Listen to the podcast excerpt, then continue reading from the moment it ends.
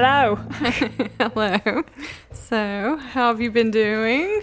I've been good. Yeah.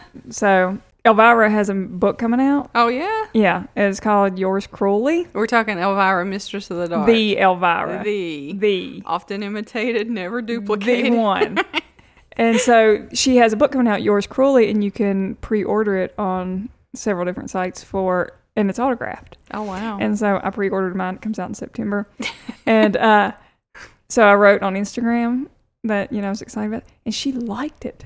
nice. No, like the Elvira, like blue check mark by her name, Elvira. Wow. You don't seem as impressed. No, no. I, I am. I am. That's cool because she's always been like a um, hero for me. Like we watched Elvira, Mistress of the Dark. I bet I don't even know how many times. A And lot. it's hilarious, and it's still hilarious. yes, it is. Like it's yes. When Mariah, our niece, would watch it, and we, all the jokes went over our head At the time, At the yeah. time, because we were children. I love her. Like I, for one, she's a natural redhead. Yep. So I always felt a kinship with her. And two, she had really large boobs. So Yeah. I felt another kinship with relate. Yeah. no, she she's great. I No, listened to her on podcasts too. Yeah, and she's awesome. She's a good interview. She, it's interesting because you know she's been around a while and mm-hmm. she's seen a lot. And she looks fabulous. Oh yeah, she does. She always. I mean, It's she, that alabaster skin. Like, yeah, you can tell she's not been in the sun. yeah, she looks amazing. she looks really good. But yeah, I know. I love her. She's awesome. So, what about you? Um, well, I didn't have it as an exciting week as you, but um, but no. Uh, this week was my son's kindergarten graduation, so that was fun. Yeah. He did well, and now he's moving on to the first grade. He stopped and waved at you He's- on the way out. He did. It was super cute, and we're looking forward to it. And you know, he did virtual this year, so he'll be in person for first grade. So I think he'll really enjoy it. It was nice to see him with the other kids, and That's so. exciting. But yeah, that's pretty much been it. So Well, we have to clear up something. so, on our last episode, we were talking about, you know, how our mother would let us basically watch anything we wanted, which is true. which is true. But, But I get a call from my mother after she listens to the episode and says, I did not let y'all watch everything you wanted to. I'm sorry, Vicky, but that's a lie. like I'm t- racking my brain trying to remember a time she said you can't watch that, and like, no, that's that dad would uh, Dad would. Dad would if he caught us. if he Like, called us. Yeah. but most of the time he didn't really like. Well, I remember Dad made me throw my George Michael tape away. I you remember that? Yes. My cousin Debbie got it for me for my birthday. And looking back, it probably wasn't appropriate for a third grader to have that, but Dad made me throw it away. But it's not like you couldn't hear it on the radio, Right, but then I, then I think I got Bon Jovi's uh, So New Jersey. You upgraded anyway. Well, so you know, but I don't know. George Michael was pretty good. he had a really good voice, but I mean, I didn't care that much for his songs. I liked. Well, yeah, yeah. I mean, he could sing. Like I probably crazy only liked the ones I heard on the radio. Yeah. Yeah. But no, I remember that with Dad. That was hilarious. But no, I, the thing about it was, yeah, okay, it we'll make jokes about it because we did. I, um, she's wrong. We did watch what we wanted, but we never actually, I think, took it too far. Like she's the one that made us watch Halloween and stuff. Like Yeah. we didn't pick that ourselves. Yeah. So, I, I think she's concerned that she's going to come across looking like a bad mother.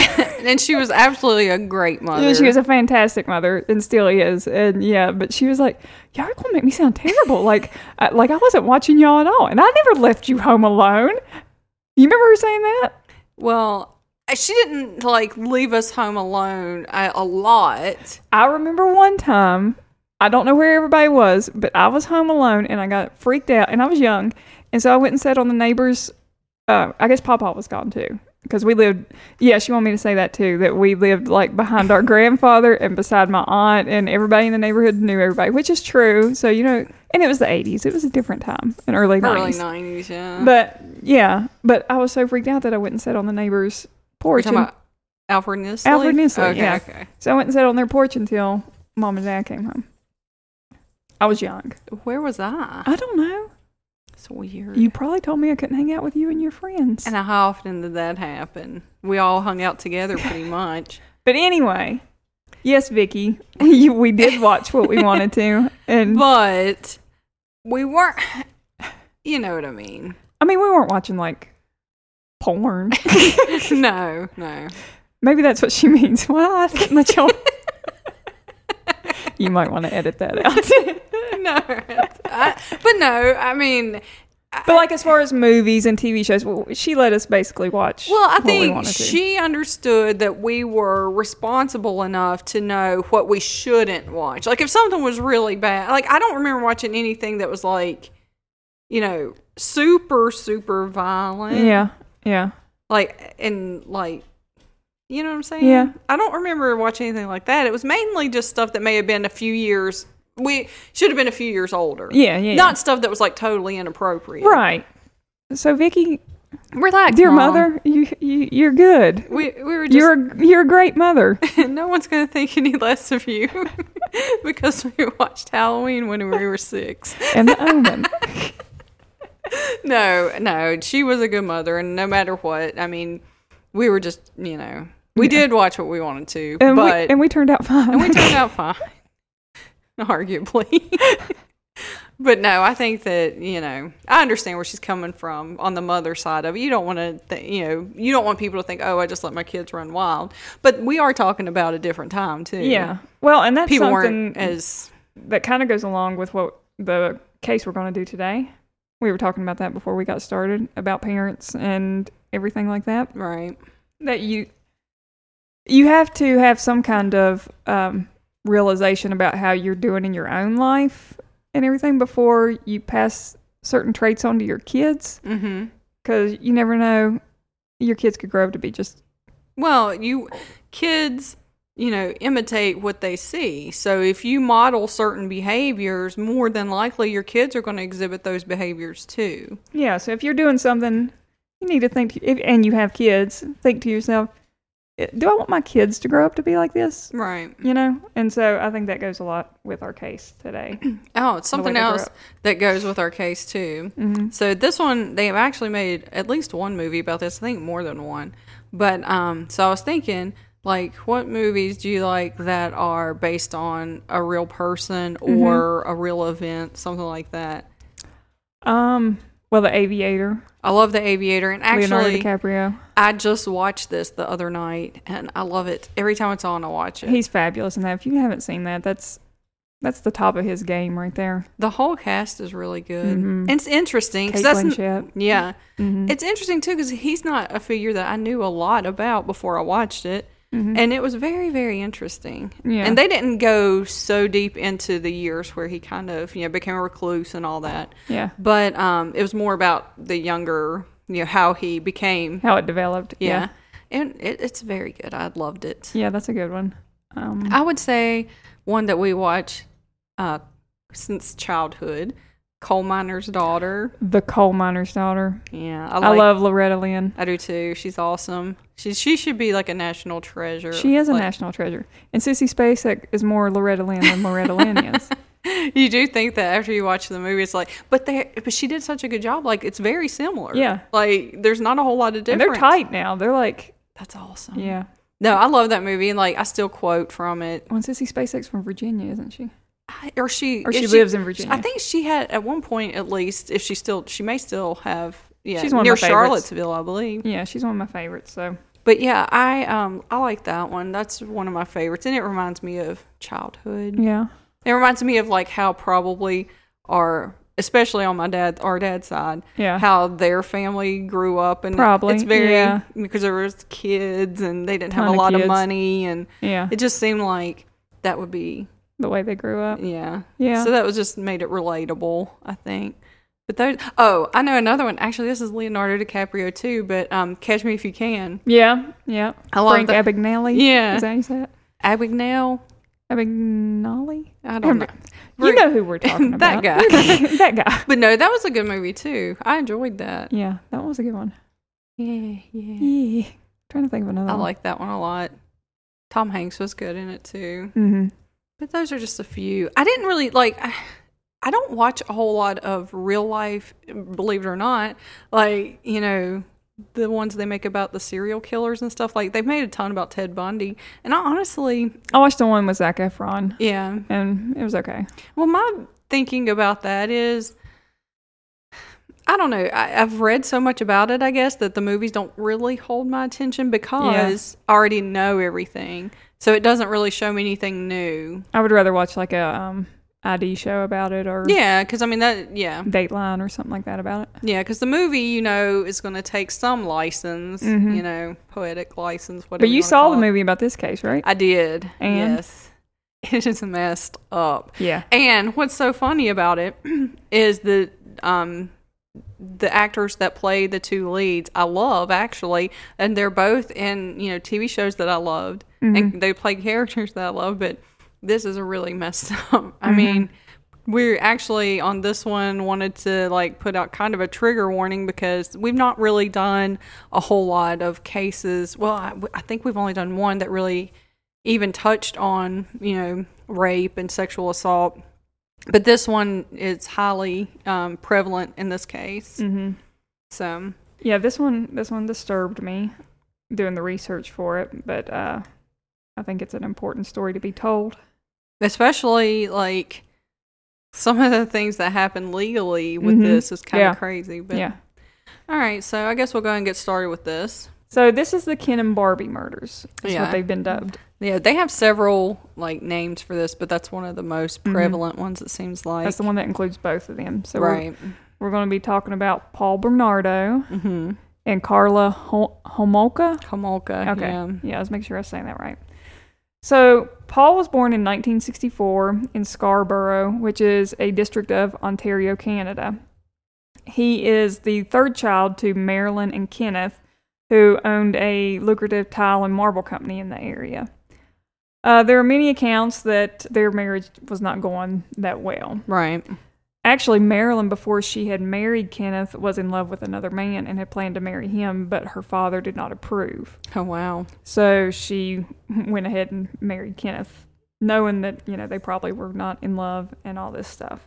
Their marriage was rocky, and um, Marilyn and Kenneth had a son and daughter. And then a little while later, Paul came along. mm-hmm So Kenneth was reportedly abusive to Marilyn, and it was no secret that there was no love in their marriage. right So, actually, according to an author, um, he wrote a book called Lethal Marriage, and his name's Nick Pron, uh, talking about the way Paul was when he was younger. He was actually, this is a quote, he was always happy, a young boy who smiled a lot, and he was so cute with his dimpled good looks and sweet smile that many of the mothers just wanted to pinch him on the cheek whenever they saw him.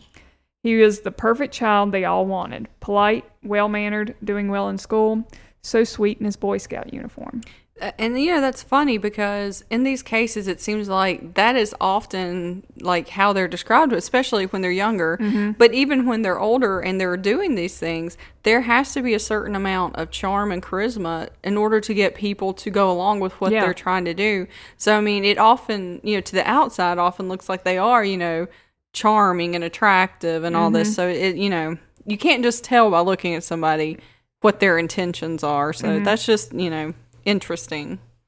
Well, and he was so young and everything, and I can just imagine in his little Boy Scout uniform. All kids are cute when they're in their Boy Mhm. Scout uniforms, but he had no idea what was going on in his own home, uh, according to the book and everything. That you know, um, Paul's dad was, like we said, he was very abusive, and um, he was actually charged with child molestation in 1975, and allegedly, and I don't know that it's allegedly, but sexually abused his own daughter. Mm-hmm. So that if you're growing up in a home where that's going on, even if you're not fully aware, Mhm. there's probably you know the abuse was known Mhm. with his mother, Mhm. but you got to think on some level there is something where they kind of know that something's not right at least. Mm-hmm. but they kind of disconnect. Yeah, you Yeah. want to. You don't want to believe that your parent would do these kinds of things. Although with him, who knows? Right. Right. So, but yeah, I mean, he. So basically, he did not have the best of childhood. yeah. Well, at one point, Marilyn gets really tired of the abuse, but she doesn't leave the home. She moves into the basement Mm-hmm. of the family home. And I guess that's how their marriage ends up working, um, if you want to call it that. Well, you know, this is a different time. People, it, divorce wasn't, you know, Mm-hmm. Happening all the time like it is now, Yeah. you know, people stayed regardless, and Mm-hmm. you know that always is not the best answer, especially for kids. You know, Right. to see parents who can't get along and fight and abuse, they're abusive. It's not a good situation. Yeah. Well, and he seemed to be a pretty normal kid despite everything going on. Um, he got really into the Boy Scouts, which we talked about. He even won the uh, Chief Scout Award, which Mhm. is apparently a big deal. And I know nothing about the Boy Scouts, but apparently it's a big deal. Right. Um, he became really good friends with a guy named Van and Steve, who were also in the Scouts with him. Um, him and Van end up being friends for a long time. But um, they did begin setting small fires with magnifying glasses around that time. And I, I don't think that that's necessarily an indicator that he's going to turn into the monster that he does. Right. I mean, because I Well, don't, I that don't like saying that boys will be boys, but, you know, kids do stuff that they shouldn't do. Right. You Well, know? I mean, every kid does. I mean, Yeah. you do stuff you know you shouldn't be doing, Yeah. but I mean, it's just curiosity. Yeah. I mean, something like that, I wouldn't look at and say that's. No, I wouldn't think Now, had they been sitting small animals on Yeah. fire with a, you no, I know, couldn't that's find any different. information that like any anybody was hurt by doing this or there was any like destruction of property really that was uh that went along with this but you know that's not an indicator i don't think but you know so when paul was 15 his mother told him that kenneth was not his biological father Mhm. that in fact the guy she was in love with was his real father Right. Yes. that she had had an affair while um obviously she was married to his dad and paul went off like and i would imagine being a 15 year old even if you know your dad's a piece of crap mm-hmm. learning that it's Not your dad. not your dad he probably always felt like something was off i would Mhm. think because i don't know that if kenneth knew i guess kenneth knew i think he did because his name was on the he said that he would put his name on the birth certificate Mhm. but um i don't know how i would react in that situation Which is strange, kind of, because she had two other kids before. yeah So this is not like this was right when they got together. right This was years Yeah, 'cause he- later. He, was the youngest of Right. the kids. Yeah, So I mean, that kind of tells you probably they never quit. Yeah. There, you know. Oh yeah. So Well, and like I said, he was not happy at all, and he began to call his mother a whore and a slut, and she would retaliate back to him and call him a bastard. So uh, it was unhealthy in the beginning anyway, but it became even more unhealthy after, After, all this yeah. information came out. yeah, that's a lot to digest as a teenager. But you know, you would think that kind of tells you the state of the mother too, though. Yeah. Because if you tell your child something that you know life changing, hmm and I don't know how you would expect them to take it well. Yeah, So how do you antagonize them? Mhm. You know what I'm saying? yeah.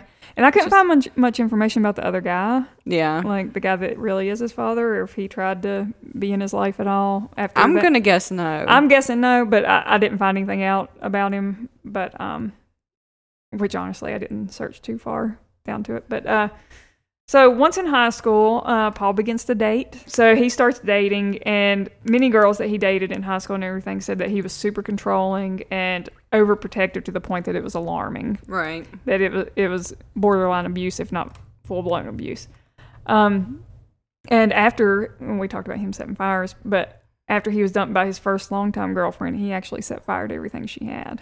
Uh, yes, I read that too. Yeah, So yeah, that's again though. he's a teenager. he's a teenager, and you know, I mean, I, I don't condone teenagers going out and setting fires if somebody breaks up with you, but but I've heard a lot of people, you know, they'll get everything that they got from this person, put it in a pit, and burn it. yeah, I mean, that's not overly, I think, uh, you know- Alarming? No, yeah. I mean, But I think he began to like stalk her a little bit too, and well, that yeah, now that's different. now but, we're getting into whole new territory. Yeah, that, no, that's different. But no, I wouldn't think just from burning the items. That's not, yeah. you know. So he graduated from high school and he began to frequent bars where he would manufacture lies to like numerous women to get them. He would basically trick them into having sex with him. Mm-hmm. That was his mo. And he enrolled in the University of Toronto in 1983 at the Scarborough campus. Um, like I said, he dates a lot of girls, um, but he doesn't actually have relationships with them. I mean, Mhm. it- it's basically one night stands with all the a ton of different women. Right. Uh, and it's actually reported that he threatened to kill many of them if they reported what he had done to them. I couldn't find too much about that either about what he had actually done to some of these Well, women. he probably because it wasn't reported. Yeah. So there's not really anything to say. But if that's the case, then something was going on. Yeah. He was getting them to do things they didn't want to do, probably. In these cases where you're dealing with, you know, people who have certain perversions, whatever, it almost always starts out, they start, you know, peeping in windows. Mm-hmm. And, it, and it always progresses. He started, you know, dating a lot of women. So he was also peeping as well, I read. yeah, So, you know, it goes from that to stalking. Yeah. I mean, so it just, the progression is almost always there with these types of people, it seems like. Well, I had read a report. Did you read anything about the virgin farm fantasy? Yes, yes, I did. Uh, and I thought that was pretty. Telling. Yeah. Yeah.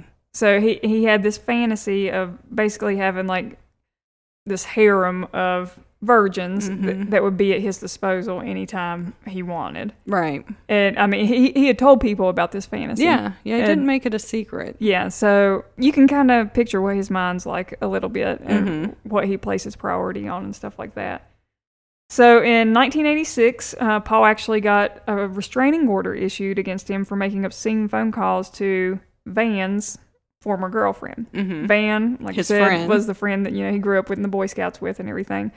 But um, Van and that girl, even though they were broke up, they had still remained friends. But uh, yeah, he he started making obscene phone calls to her, and we're not talking like you know, is your refrigerator running? Right. Phone calls. We're, we're talking obscene phone Yeah. calls. He was actually in a relationship with a girl named Carol, um, but you know that's not good enough for him. He sleeps with other women. And even begins another relationship with a girl named Susie at this time. Mm-hmm. And just to tell you the amount of control that he had over these women, even after they both found out about each other, they continued to see him Mm-hmm. because they were afraid of him and he had so much control over them. Right. And uh, he was very manipulative and actually. Eventually, Carol gets a restraining order against him too because he's violent and, you know, she just wants no part of it. Mm-hmm. So in 1987, Paul graduates from college and he takes a job as a junior accountant for the Price Waterhouse accounting firm. That same year in 1987, from the beginning of May until the end of July, a rapist starts targeting young women in the Scarborough area, uh, outside of bus stops, and uh, actually in their own backyards and everything. Mm-hmm. And it quickly becomes evident that these women were raped by the same person, and the police dub him the Scarborough rapist. Right. Mm-hmm. So in October of 1987, Paul goes to a convention at a Howard Johnson hotel where he meets 17 year old Karla Homolka. And Paul at that time was what 20, 23, I believe. 23 Yeah. right? So he's 23 and Karla is 17. 17. Yeah. And so Karla, she was born in on May 4th of 1970. Her parents' marriage was not completely smooth sailing. It wasn't quite like Paul's background, but um, from what I have read, her father like was crazy about her Yeah. but he would drink and when he would drink he would degrade her and her mother um, so there was some abuse in her life as well um, she was the oldest of three girls so she had two younger sisters and um, Lori and Tammy. Lori and Tammy. Yeah. And um it's I read also that usually her father had a mistress on the side as well. Mm-hmm. So you had abuse, you had you know um adultery. Yeah. So it wasn't an ideal home either. Basically, you have two people who are coming from two abusive homes. One may be a little bit more significant than the other. Well, definitely more significant than the other. So yeah, they meet at the convention. Karla was actually working um, in a veterinarian's office. She- It was said she loved animals and that she wanted that's what she wanted to do. Which I found strange because most of the time when we do these stories, they don't love animals because that's usually you know where their sadisticness starts is with animals. So I find I always find it fascinating when a serial killer or something like that is crazy about animals. Right. So I just thought that that was odd. But yeah, so she was in town for the animal convention. So she meets Paul. Um, Paul and Karla met at the hotel. And they were instantly attracted to each other. I don't know if it was the underlying, uh, you know, tendencies they both had or what, but they were instantly attracted to each other. Well, they were both attractive people. Well, yeah, I mean that's why they call them the Ken and Barbie Yeah. because I mean they were, you know, you wouldn't look at them and think right off those are two, you know, sadistic, crazy people. Yeah. yeah, they were instantly attracted, and according to reports, they actually had sex that night in front of their friends that were also at the conference. So I mean, they started off, you know, pretty much from the beginning, like Well, and up to this point too, Paul had not really found anybody else that would like be willing to do the stuff Right. that he wanted to do, and that drew him to her even more. Right, because you know she will give in to what he wants to do as well. So it's like they were, you know, it's just crazy. Mm-hmm. They were connected. They were. I mean, he, according to reports, also though, Paul was like really into Karla because she would give in to all this, and she was into it too. It wasn't like I don't think she was giving in just because he wanted it. She was into this stuff too. Yeah. It was not, you know, a one sided street. Like No. this was stuff she wanted to do as well. Um, there were reports though that he was controlling with her too. yeah. That he controlled what she wore and you know what she looked like and things like that. So it wasn't you know, a typical relationship, obviously. But I mean, there were some aspects that he was abusive to her as well. Yeah, I mean, absolutely. So between 1987 and 1990, the Scarborough rapist had raped a ton of people. Yeah. And so the police had sketches of this person. And Yeah. for some reason, they never released it to the public. That's what gets me. Okay. So they did the sketch in 1988. Mm-hmm. Okay. And there was a lot of physical evidence in the case. And I know it was the late 80s and they don't have the DNA and stuff like we do now to be able Mm-hmm. but they do this composite sketch and the composite sketch is very good. I mean, it's a very good sketch. And first I don't know why they would not release that. You have a rapist loose in your town hmm that has raped numerous women by this point. Like, I mean, it's at least five by this point, Mhm. maybe more than that by 88.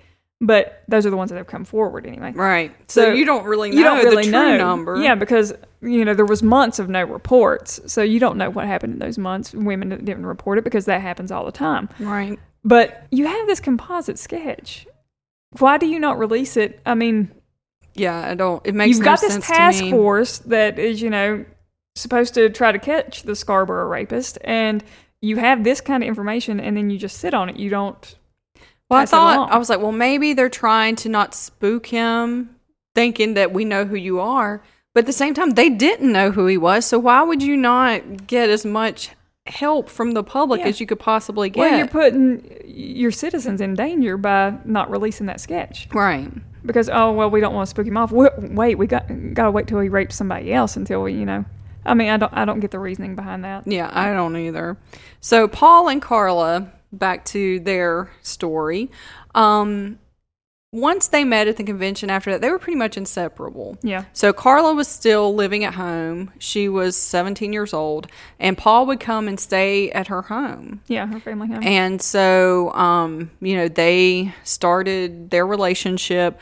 From what I read, her parents were actually okay with it. Even, you know, he was a bit, a little bit older than her, but he was able to, you know, put on the show, and they actually, from what I read, were okay with it. well, I mean, he was an accountant. Yeah, I mean, so you know, you're- you're, not thinking. I don't know. You're you you have an impression of what you think that they they're going to be like, right. and yeah, by all accounts, they seem to like him. So, like we said, uh, Karla had two sisters. She was the oldest. And Paul becomes obsessed with her younger sister, Tammy. Tammy was 15 at the time. And um, like she was a virgin, and like we had talked about, he was had this virgin fantasy, you know, obsession. Karla and Paul planned to drug Tammy so that um, Paul could basically rape her. They actually attempted this more than once. In July of 1990, Karla had stolen some drugs from the veterinarian's office that she worked at. And they drugged Tammy, but it wasn't strong enough, and she woke up pretty quickly. Like he didn't have the chance to do what he had planned. So their next attempt was in December um, of the same year, 1990, and it was after a Christmas party at Karla's parents' house. Um, I, it sounded like they were maybe in a basement area or something. and they actually had you know given her a lot of alcohol that was laced with um, sleeping pills to try to put her out. And um, so she did fall asleep, and it's said that Karla was looking at this as a Christmas present for Paul. Yeah. That you know she was basically giving him her sister to rape As his Christmas as his present. Christmas present. That's just sick. It's really, really disgusting. Uh, Tammy falls asleep, and Karla takes a rag soaked with halothane, again, that she stole from the office that she worked at, and she holds it over Tammy's mouth while Paul rapes her. And at some point during this, Tammy starts vomiting, and so Karla takes the rag off. They try to clear her throat to get her to breathe again. They tried to revive her. They couldn't revive her. So they put her clothes back on and uh, cleaned her up and got all the evidence that, you know, the alcohol and all that stuff, and then called 911. It was something like two hours later. Yeah, right? it was not like this was not like within 10 minutes. Yeah. Yeah. It was a while because I'm sure they tried more than once to revive her because sure they were panicking. Mm-hmm. And so it wasn't immediate. So who knows? Fifteen year old girl. 15 year old girl. Your sister. your younger sister. Your fifteen year old sister. Yes. And you take part in her. She helped undress her. Yeah. Like actually, there are reports that she was involved. Like she, She was involved in She the rape? participated. I don't know that that's regardless. You know. You you drug your fifteen year old sister yes. after a Christmas party in your family home. Your parents upstairs. You drug her. You undress her. You hold a anesthetic over her face Mm-hmm. while your boyfriend rapes her. Right. Okay. That tells you all just you need say, to know. I just want to emphasize how sick that is. yeah. All of that. Right. This is why at the end of this, you, you will be enraged. Yeah. It's one of the reasons. Yeah. So the ambulance comes. They can't revive Tammy. She dies. And um, even though she had chemical burns all around her mouth, the death was ruled an accidental overdose. And I'm sorry, I, I, I'm not in the medical profession at all, but I came across the autopsy photos of this, or not autopsy, but post mortem pictures of this by accident. I wasn't planning on doing it. It was just when I was doing research for the case. And there is no way looking at her you would think that this is an accident. Absolutely. Sh- Her face is blistered, like from her ear all the way up to her nose. I mean, just massive massive burn on her face. I do not know how they said that this was an accidental death. The only thing that I can figure out, because I thought that too, I was like, this is crazy. Like, how could they not look in further into this? But you got to look at it from their perspective too. They're thinking, well, this is her sister she was with. Mm-hmm. You know, they didn't automatically probably jump to the conclusion that her sister and her sister's boyfriend were raping her. You know what I'm saying? It, Yeah. It's it is a far fetched thing. Oh, yeah. But I think you know medically, I don't know if they thought maybe she had overdosed or you know they thought she'd been drinking too much. she had alcohol poison and when she threw up maybe her face laid in the vomit and uh, that's how the burns happened I but that would still have to be really severe you would think yeah, I would think. but I, I'm not not a medical professional, so I don't know. But I that, don't know either. But, That's what that's what I could you know come up with is that that's what they must have thought happened, something like that. I don't know, but so yeah, so nothing comes of this. So they base they get by with this, yeah, like they, they weren't even real. There was nothing from it. yeah, So that is like, this is like really, really. it, it, it's it's disgusting. It's absolutely disgusting. Well, also, this just tells you another level of how sick they are. So at Tammy's funeral, it was reported that Paul would stand at the casket and rub her hair. I mean, it was just He really makes me sick. I'm yeah, he makes me sick. exactly. Well, yeah. So, and it also they had also placed notes and pictures in her casket. yeah, So it's basically like they're, I don't know, it, it- I don't know, I don't understand it. I don't, you know, loved ones do that sometimes, but not loved ones who murdered you, right. Yeah, and raped you. Yeah, I don't understand, but I obviously Paul's I'm not going to uh, understand that. the one that he wrote to her said something about that uh, he would love her until the end of time. So he and, uh, was really obsessed with her. he was super obsessed with her, and that he would love her till the end of time, and he would see her when he died. And No, I, I don't think you- will. But yeah, so it's it was sick, absolutely Yeah. sick. Of course, we don't know, I don't know you. you know, but I'm not God. no, no. Also, even further sickness of this. I I can't even imagine this. It's hard for me to even say. So Carlo would dress up in Tammy's clothes, and they would reenact this, and they videoed it. So I mean, this is like really, this is another level. Yeah. I mean, it really is. I mean, we've you know talked about some really disturbing things, and you know when it happens to you, obviously that is the most disturbing thing. But as an outsider looking at this, Yeah. it's like this is really next level. Like you are super sick. Well, that's my thing too. That she betrayed her sister like more than I mean, you can't even describe the amount of betrayal. But if she was so like just afraid of him and all this blah blah bull crap that we'll hear later, I mean, after he kills her sister, that would have been the time to be like, I got to get away from this guy. Right. Or turn him in. Yeah, you know what happened. Yeah. I mean, obviously you were involved in it, but if, if that's the if that's the case though, if she's like truly just n- not a willing participant in this stuff, that would have been her moment to get away. And I don't think they recorded this one.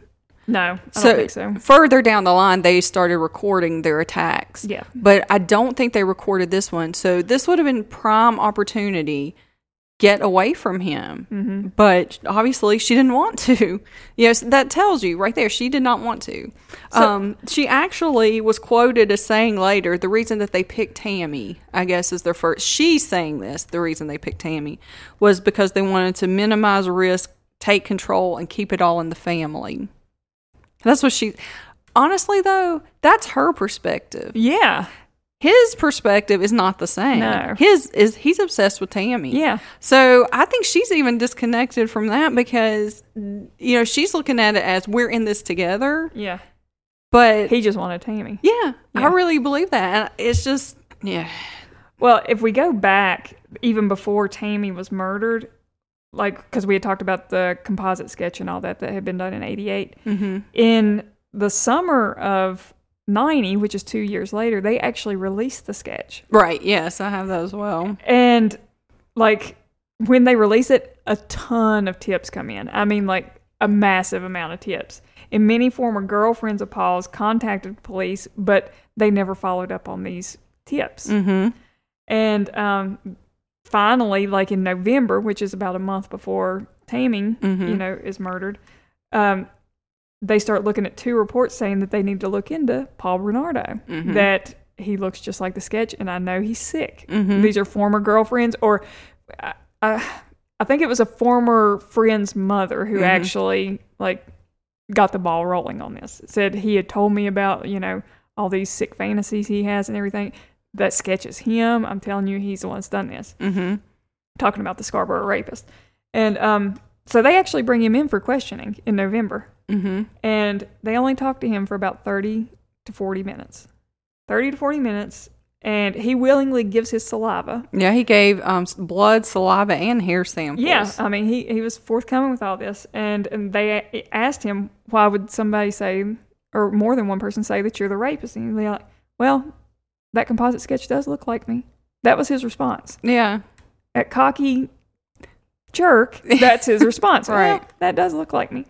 And the police decided that this guy was more believable because he was well spoken, he was educated, he was charming than the other people who had said, hey, that's your guy right, Right. there. The lady that they talked to, yes, they said that they believed what he said over what she said. That he was more believable. So you can read into that what you want, whether it's an issue of, you know, sexism. They believe what the man says. Mhm. That's possible.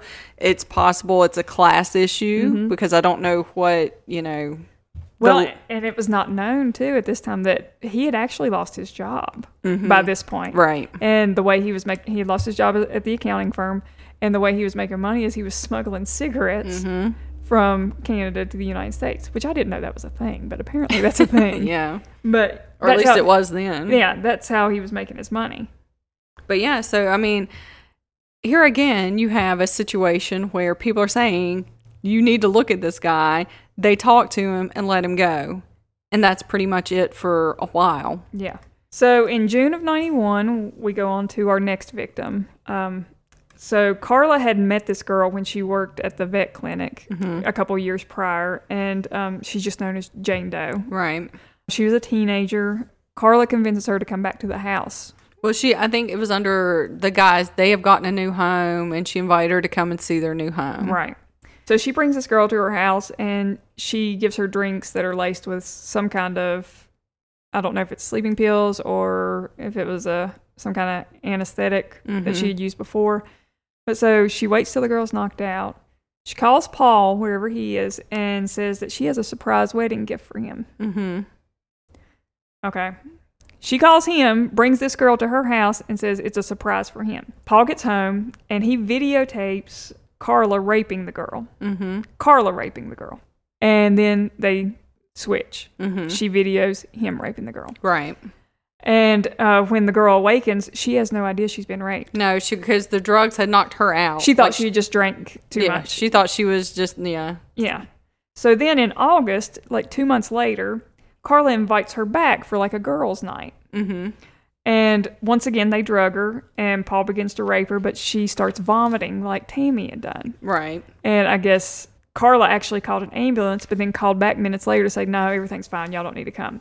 And so the ambulance did not continue to go out there. Okay. Here's my point about that. So, all right. So they call and say, "I have a girl here who is vomiting, struggling to breathe." Why would they not just go ahead and go check it out? Yeah. Like, wh- what what would be the problem with just going ahead and say, "Hey," because you know, if an ambulance comes, you know, they always want to check the person out, reg- even if the person doesn't want to. Even if they say they're fine. They kind of Yeah. insist, you know, well, let us just look at you. Yeah. So why? Because they should should have been probably close to the house by this time. Mm-hmm. Why would they just turn around and leave? Yeah. I don't know. I don't get that. There's a lot of I mean, speculation. and- there may be which this is- protocol. I don't yeah, know. it may be different in Canada too, like because I don't know, you know, how their nine one one system operates and stuff like that. It may be different than the United States and all that. But without even like they didn't even question it. Basically, they call back and say, "Oh, we revived her. Everything's fine. Everything's fine." Yeah. They're like, "Oh, okay." It's not. Well, she could have other trauma. Yeah. You know, there could be other stuff going on. That's just questionable to me. Yeah. So once again, I think she didn't really know what had happened to her. No, she, you know, she wakes up thinking again she had been drinking too much, and mm-hmm. So Mm-hmm. and she's a young girl. and she's young. She's like fifteen, I think, at the time. Mm-hmm. Um, so this Jane Doe, she actually is convinced to come back to their house a third time, and Karla. They don't give her anything this time, but Karla tries to convince her to have sex with Paul, and she refuses Mhm. and gets very upset and leaves. So she escaped with her life yeah. because it's hard to tell what would have happened to her if you know she would have stayed there. Well, you kind of wonder about this because actually, in between her second attack on June 15th of 1991 was their first murder that was not, you know, a family member Yeah. or a friend. So the second murder occurred, like I said, June 15th, 1991. Paul is driving around and he sees a young girl, Leslie Mahaffey. She's locked outside of her home. Um, she had missed her curfew, so her parents had locked the door. She was 14 years old. So Paul sees her standing outside and he pulls over and she goes over to the car and asks him for a cigarette. So he blindfolds and kidnaps her and takes her to his and Karla's house. Um, they filmed themselves raping her. They actually held her for over 24 hours. So they continued to torture and rape her for a whole day. During one of the attacks, it said that maybe her blindfold slipped a bit. And so they were afraid that sh- Karla was especially afraid that she had seen them And she'd be able to point and she out. would be able to identify them. They decided they had to kill her. So they tried to strangle her with an electrical cord. Um, that didn't work. So they drugged her and she lost consciousness and never woke up. Basically, they have her, you know, dead. And they go and have dinner with their parents while Leslie's body is downstairs. Yeah. So after dinner, They go and dismember the body. Um, they put the parts in cement and they toss them into Lake Gibson.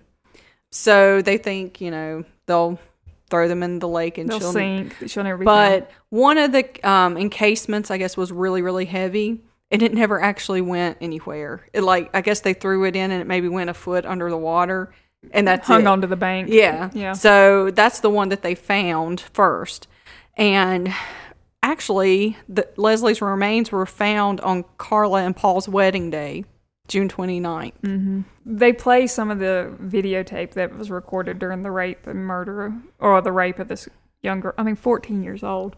I mean, it's a it's a baby. I mean, mm-hmm. it, it's a. Ch- it just bothers me. But they played some of the video, and Paul says to her, "I don't know if you read this. You're doing such a good job, Leslie. You're doing a damn good job." And then he says, "The next two hours will determine what I'm going to do with you. Right now, you're scoring perfect." Mm-hmm. this poor child is being raped, sodomized, Tortured. tortured, for a day, a full day, by two scum of the earth people. Right. And I, I just can't imagine the the torment she went through. I it, can't it, either. it, it bothers me. Now there is conflicting reports between Paul and Karla as to who actually committed the murders. Mm-hmm. Paul states that Karla murdered Leslie Mm-hmm. and then the third victim we'll get to in just a minute. So Paul is basically saying Karla is the murderer. And Karla is saying, you know, Paul's the one that strangled her, you know, that kind of thing. The only thing I, I kind of feel, I don't want to say that I believe Paul, but he was a rapist for a long time. I know people progress, the you know, usually they progress, Mm-hmm. but it is strange that he continued raping during this time too, And not killing everybody. and he didn't kill people. mm-hmm. It's only the ones that she is involved, involved. with. Now, That's a good point. I hadn't thought about that. there is one other report though from one of the rape victims that said that Karla was present. yeah, I read that. So I don't know. Because she claimed to not know that he was a Scarborough rapist. Right. But then one of the victims said, no, she was there and she recorded it. right. I don't know if that recording was ever made available or what, but yeah, that's what one of the victims had said. But for this victim, Leslie, it was said that they had to kill her because she saw Yeah. who they were. So he said that she had given a lethal dose of that uh, Halcion. I don't know if that's how, how you say it, but it, some kind of drug she had stolen from her job. Mm-hmm. That that's what had killed the girl. But then she says that Paul strangled her. And I think that the medical examiner actually said that it was probably the strangulation that had killed her. Mm-hmm. But um, yeah, they both turned on each other Right. on that one. About the murder. Yeah. Like they couldn't deny the rape. No, because it's it's recorded. But Yeah. yeah. so it's like, okay, now, well, we can at least point the finger on the murder Mm-hmm. charges. But all right, so um, April 16th, 1992. See, so here we are. This is almost a year since uh, Leslie. yeah, June to April. So, I mean, there were rape victims in there. There were a ton of rape victims. Kristen French was the girl's name. She was kidnapped by Karla and Paul as she left school. Um, she was approached by both of them. At, um, I think Karla first approached her and said that they needed directions. And then Paul came up behind her and uh, forced her into the car at knife point. Um, actually, a lot of people saw this. Mm-hmm. Yeah. I mean, this wasn't like a at night, you know, covert thing. This was daytime, was after school, After school, there were people around. It was the beginning of the Easter weekend too. Yeah. So there So there were witnesses for this. Um, they actually raped and tortured Kristen for three days. Um, they forced her to drink a large amount of alcohol, and they actually made her watch videos of the rapes that they had done. yeah. I mean, can you imagine this? No. I, it's just Well, and Kristen's parents knew immediately that something was wrong because they knew how long it took her to walk from school to home, and she took the same route every day. So they got the police involved super quick, mm-hmm. and they the police actually went to um, the church parking lot where they had kidnapped her out of, and they found one of her shoes. Mm-hmm. And then that's when they realized they had witnesses who said, "Oh, we saw the actual kidnapping." Right. so they, like I said, they kept her for three days. They actually ended up strangling her with the same electrical cord they used to strangle Leslie. Mm-hmm. So, you know, this is almost, like we said, almost a year different, but they still had the same, you know. They never blindfolded her. No. Like so you it kind of makes you believe They were never that was their intent right. Their intention all along was she was not going to survive. Yeah. So that tells you something as well. Mm-hmm. So here again, they have Kristen's body. They go have dinner with Karla's parents. I think that's almost like a high for them. Mm-hmm. Is they know what they've just done, and then they go and act like nothing's wrong. I think that's a rush for them. Yeah. it's like we know what we just did, but Yeah. you know, they don't know. I, it's just so disgusting. So after the dinner, they go, they wash her body, Kristen's body, they cut her hair, and they dump her in a ditch in Burlington. Yeah. And then she, her body was found on April 30th. Yeah. Um, I had read a statement from Karla that said they cut her hair to just to try to throw people off that it wasn't her, because there were some you know differing accounts about why they would do that, but from her it was just a way to throw off that this is who it was. Right. So, about a month after Kristen's body was found, Paul was questioned by police about the murder, about Kristen's murder. He admitted being questioned about the Scarborough rapes and was still not considered a suspect in this murder after his questioning. That's unbelievable to So, me. so how could he go into an interview and say, "Oh yeah, you know, they had already talked to me about the rapes. Mm-hmm. Here you are talking to me about a rape and murder," and they just let him go. It's just insane. It just it makes no sense. I I don't understand it. Like I said, I'm not a professional, you know. It, but it just seems like this is too, you know. What are the chances you interview the same person? Yeah. that people have pointed out and said you need to talk to this guy. I just it makes no sense. So after Kristen's murder, Karla and Paul changed their last name to mm-hmm. Teale, Teale. Yep.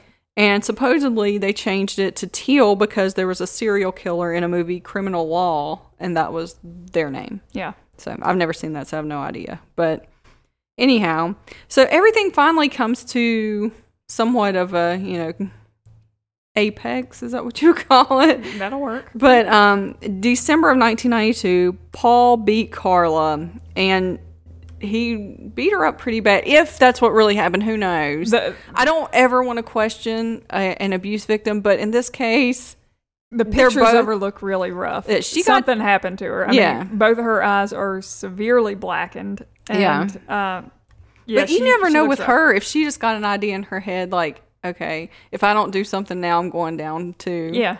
You know what I'm saying? Yeah. I, I don't know. So he beat her on the 27th. So she goes to work on the January 4th, and she still looks so bad that her coworkers called the police.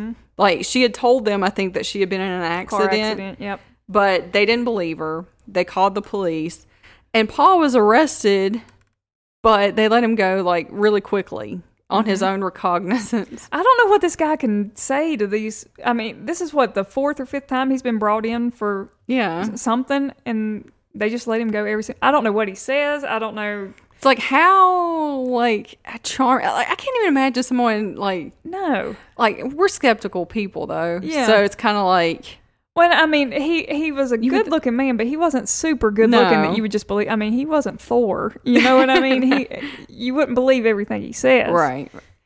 Even under these circumstances, No. if Thor came in, I If Thor came in on four times, and I'm thinking, okay, and the sketch looks just like Thor. and they're saying it's you, it's you. yeah, Yeah. yeah. I don't understand. It's yeah. Anyhow, so um, finally, the samples that they had taken from him two years prior Mm-hmm. were finally tested. And one of the things that I read was that they had taken so many samples that that's why it took two years to do it. But my thinking on that is if someone is being ID'd and that people are saying this is who you need to look at, why would that not be bumped to the Well, top let's of put the a rush on that. Yeah. Yeah. I don't under but again, I'm not a cop. we're not professionals and we don't know the there may be other Yeah. elements that we are not aware of but it still makes you think so he was confirmed to be the rapist once they What? i know shock so they um so they arrest him for the rapes and so between 1987 and 1990 he raped at least 16 women and likely more. That, but 16 that they know That's of. unreal. So he was arrested on February 17th, 1993. And detectives searched his house, but they didn't find a lot because the search warrant was limited due to the lack of evidence about the murders. So they could only look for whatever they put on the search warrant. Yeah. So at the time, they didn't know to include some things that they should have. Mm-hmm. So basically, they didn't get a whole lot out of it. So, in order to hang him for the rapes and the murders, they have to make a deal with Karla. Mm-hmm. So, in May of 1993, Karla's offered the plea deal. She's going to get a 12 year sentence for manslaughter for um, in exchange for testifying against Paul. So at this point, they know Paul's the rapist. They also know because of the de- um, evidence that he is involved with the Leslie Mahaffey, Kristen French. Right. So that's the two murders. It wasn't until after Carl accepted the plea deal and they now can go in and do a full search for everything. What they can take whatever. Yeah. So at this point, they find videos. They find the videos of the rapes. And it is apparent and clear by the videos that Karla is not a battered woman who was forced to do these things. She was a willing participant. Because up until this point, in order, you know, she had basically made out to the police, well, yeah, I know Paul did these things, but he forced me to participate and he forced me to, you know, go along with all of this. Mm-hmm. I was just an abused woman, you know, and he was, you know, the evil one. Right. So once they find the tapes, they know that's not true. But they had already made the plea deal with her, so they can't go back on it. Why is that not a law? That if If you lie- blatantly lie yeah, if you and it's proven- and it's part of your plea deal, and then it comes to find out, oh, you were lying the entire time. We're going to pull that plea deal. Why? Why is that not a law? Well, Is it a law now? I don't think so. Uh, well, we need to work on. Of course, this is Canada too, so it could be different there. But she had signed the deal, so so it's too late. it was Everything too late. signed. it was signed. It was done. So she But basically, they wouldn't have been able to search the place had it not been for her willing to do that anyway, right? well, they wouldn't have been able to find all the evidence, right? So- of course, she probably wasn't aware of that because you know she may have thought, well, they're not going to find it. You know, they're just going to use what they already have. She may not have thought they were going to go back in. Well, she knew they had those tapes though. At that point, they yeah, but she probably didn't think they were going to go back because they already have the evidence and they have her testimony. So why are they going to go back? I don't know. But anyhow, in September of 1995, Paul was convicted on two first degree murder charges, two aggravated sexual assaults, and there's just too many charges to name that he was convicted of, to be honest. Pretty much all the charges. But the two first degree murders are for Leslie Mahaffey and Kristen French, nothing for Tammy. not for Tammy. He was sentenced to life without parole for at least 25 years. In Canada, it's a little different. Um, so he'll be in there in jail for at least 25 years, but they have a designation called a dangerous offender. So he is labeled a dangerous offender, so he most likely will not be released from prison ever. Karla, on the other hand, was released from prison in 2005. She went on to have three children.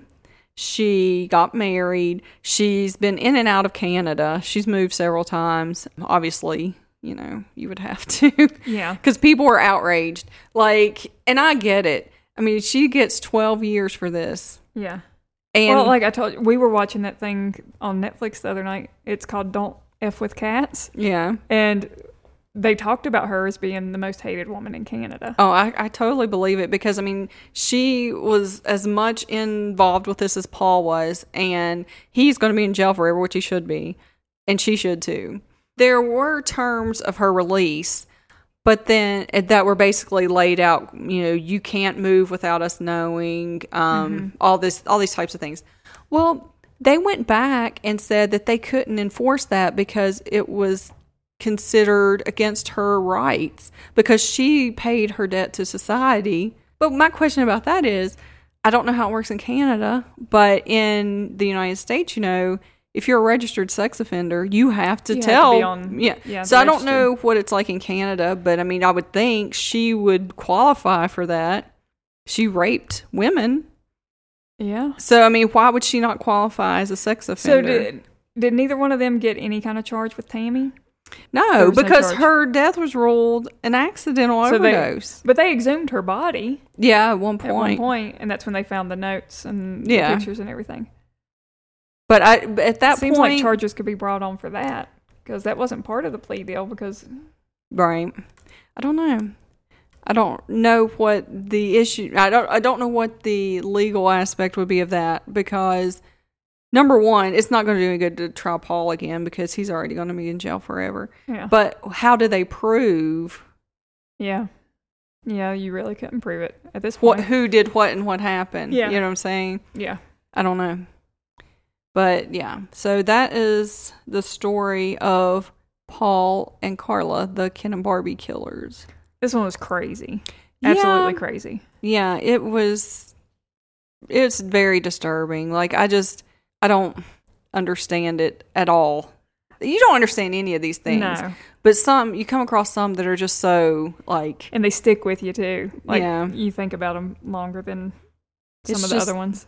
You don't trust anybody. Yeah, like because you don't know. I mean you can't even trust your own sister. no. Oh gosh. Yeah, and his name's paul. We'll call you Robert. robert. Rp RP. But there is a very good breakdown of the timeline on this, and I don't know Mm-hmm. if you found this or not, but it I mean it goes into the entire life event and it breaks down the dates and ages that um, Paul was at the time, mm-hmm. and it was actually done at Radford University oh wow by the uh, psychology department at uh, Radford University. So if you get a chance, you can go on and Google that. Um, it's a really good timeline, and we'll actually have a link to it uh, on our website. Yeah, this one was crazy. well i want to take a minute and talk about the movie really quickly because i did watch yeah, it because I hadn't seen it yet. Okay, so it was called Karla, Mm-hmm. and it starred Laura Prepon, Who we love, Hot Donna, Hot Donna. from that 70s show. Um, or some people may know her from Orange is the New Black. But um, she was Karla. And Misha Collins, who people may know from Supernatural. Supernatural, he played Castiel. He was Paul. It was disturbing. I but- can see him playing that part though. Oh, yeah, totally. Because he Yeah. has that kind of look. yeah, I can totally see it. Yeah, that like he could convince you to do things. Mm-hmm. So, but for Laura, remember on that 70 show, she dyed her hair blonde. Yeah. This is why she dyed her hair blonde because she Oh, got this okay. part. And so, in order to play this, she had to be blonde. Okay. So, that's when she became, I haven't seen Yeah. that. yeah. It well, you, I, it's disturbing. So you be in a good frame of mind when you watch it because it's not something's going to perk you up by any means. Um, yeah, it's bad. Mm-hmm. But yeah, I love, I like both of them so much. You know, and I like the characters they played so much. But seeing them in this, it's like, So you saw it before you did the research for the case, right? yes, I did. So how does it compare? Like it's pretty as dead far as- on. okay. Yeah, I mean, from what I read, it, it didn't stray from what had happened. Yeah. in a little sense, they kind of threw in hints that Karla may not be as messed up as him, but not a whole lot. Yeah. No, it was uh, from what I remember. It's been a while since I've seen it, but um, yeah. The, actually, the only reason I watched it is because she was in it. I was like, oh, well, I'll just see what this is all about. And I watched. it. I was like, holy crap! I was like, this is disgusting. Yeah. So I remember hearing about this like years ago. Yeah. But I'd never really, because I'd heard of the Ken and Barbie murders and all that, but I'd never really, you know, dove too far into it. Yeah, it's definitely one that is. Uh, there really aren't even words to say how messed up it is, but So we want to talk about our shirts, our One Murder at a Time podcast shirts. yeah, they came in this week and they look pretty good. Yeah. I'm, I'm excited. Um, we did a limited run right now, and um, if there seems to be a lot of interest and people want them, we'll do a bigger run next time with more sizes, more colors, whatever. Yeah. So um, you can find those on the website at one murder at a time.com slash shop. Just check that out and check out our Facebook page because we'll be doing a giveaway for some of the shirts. Um, we'll make a post about that. So thanks for listening, and we'll be back in a couple weeks. You want to make sure you listen for our next episode. Hopefully, um, we'll figure out something good for that one too. So thanks everybody for listening. Um, we actually wanted to mention one other thing really quickly. We are very close to 10,000 downloads, and we'd like to thank everybody who has um, listened to the podcast and just ask, you know, if you enjoy it and you know other people who you think would enjoy it, just let them know about it. We're trying to get the word out so we can get to that 10,000.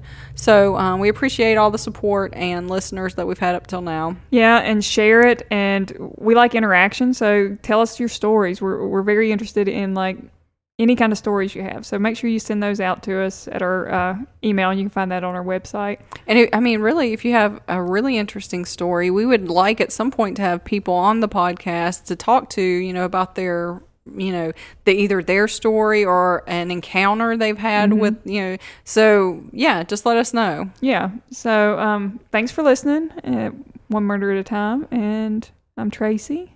i'm mandy Doses. later